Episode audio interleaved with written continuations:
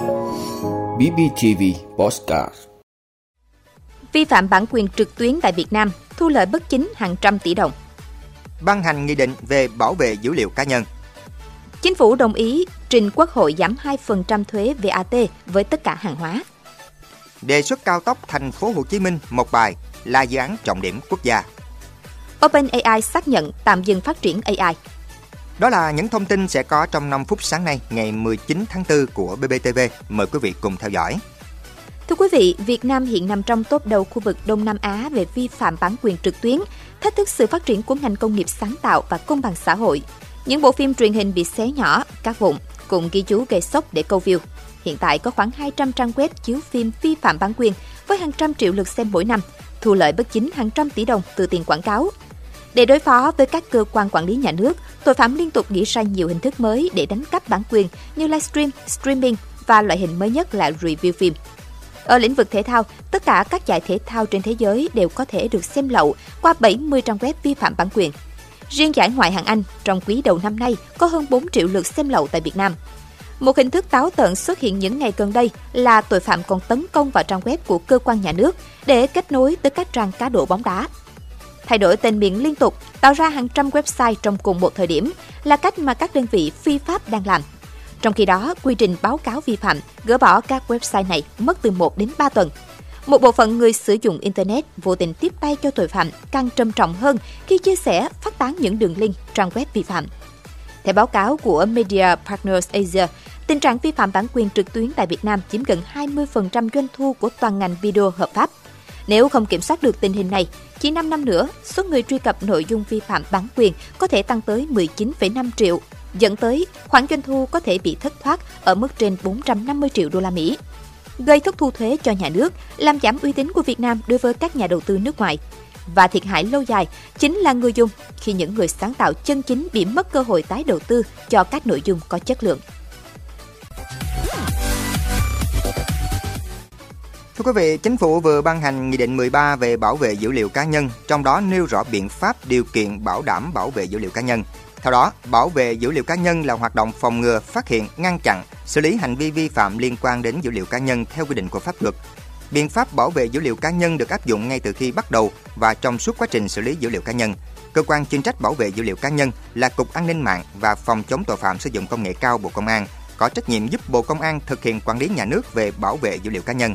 Cổng thông tin quốc gia về bảo vệ dữ liệu cá nhân, tuyên truyền phổ biến chính sách pháp luật về bảo vệ dữ liệu cá nhân, tiếp nhận thông tin, hồ sơ, dữ liệu về hoạt động bảo vệ dữ liệu cá nhân qua không gian mạng, tiếp nhận thông báo vi phạm quy định về bảo vệ dữ liệu cá nhân, cảnh báo, phối hợp cảnh báo về nguy cơ hành vi xâm phạm dữ liệu cá nhân theo quy định của pháp luật, xử lý vi phạm về bảo vệ dữ liệu cá nhân theo quy định của pháp luật. Nghị định có hiệu lực thi hành từ ngày 1 tháng 7 năm 2023.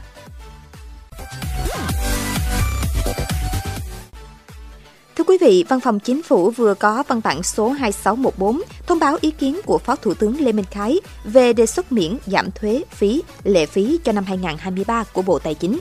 Theo đó, Chính phủ đồng ý về nguyên tắc Bộ Tài chính báo cáo Chính phủ để trình Quốc hội, Ủy ban Thường vụ Quốc hội xem xét cho phép xây dựng ban hành nghị quyết của Quốc hội về giảm thuế VAT theo trình tự, thủ tục rút gọn. Phó Thủ tướng yêu cầu Bộ Tài chính khẩn trương phối hợp với Bộ Tư pháp và các bộ, cơ quan liên quan xây dựng hồ sơ dự án nghị quyết để trình các cấp có thẩm quyền, đảm bảo đúng quy trình, trình tự, thủ tục.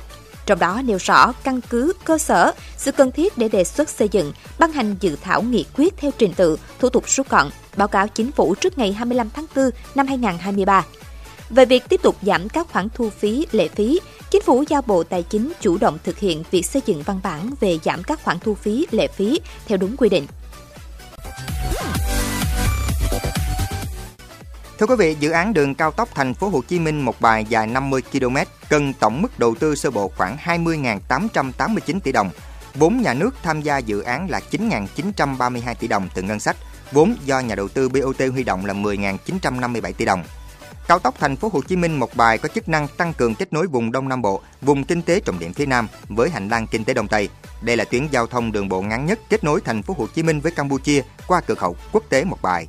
Việc đẩy nhanh tiến độ đầu tư cao tốc thành phố Hồ Chí Minh một bài là rất cấp thiết để đồng bộ với tiến độ khai thác đường vành đai 3, vành đai 4, góp phần phát triển kinh tế xã hội, đảm bảo an ninh quốc phòng. Dự án dự kiến khởi công vào năm 2024 và phấn đấu cơ bản hoàn thành vào năm 2027. Thưa quý vị, trước lời kêu gọi lan truyền rộng rãi về việc tạm dừng phát triển các mô hình trí tuệ nhân tạo AI mạnh mẽ trong một khoảng thời gian, CEO OpenAI thông báo công ty này chưa có kế hoạch phát triển phiên bản tiếp nối cho ChatGPT 4. Sam Arman CEO và đồng sáng lập OpenAI cho biết, hiện tại công ty không huấn luyện GPT-5, công nghệ tiếp nối mô hình ngôn ngữ GPT-4, được ra mắt từ tháng 3 vừa qua.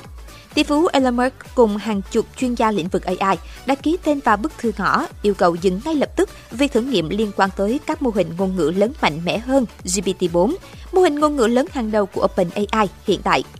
Đến nay, hơn 25.000 người đã ký tên vào bức thư này. Người đứng đầu OpenAI cũng khẳng định hiện công ty không huấn luyện GPT-5 và sẽ không làm vậy trong một thời gian. Tuy nhiên, việc công ty này không phát triển một phiên bản tiếp sau không đồng nghĩa với việc GPT-4 sẽ được mở rộng, đồng thời đang được công ty đánh giá các tác động an toàn. CEO của OpenAI cho biết công ty đang tiến hành những công việc khác liên quan tới GPT-4. Các vấn đề về an toàn đều được cân nhắc và giải quyết một cách thận trọng. Đó là lý do tại sao xác nhận của Arman rằng OpenAI hiện không phát triển GPT-5 sẽ không thể giải quyết lo lắng về sự an toàn của AI.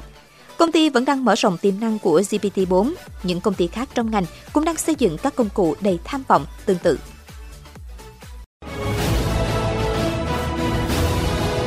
Vị đã luôn ủng hộ các chương trình của Đài Phát thanh truyền hình và báo Bình Phước. Nếu có nhu cầu đăng thông tin quảng cáo ra vặt, quý khách hàng vui lòng liên hệ phòng dịch vụ quảng cáo phát hành số điện thoại 02713 887065. BBTV, vì bạn, mỗi ngày.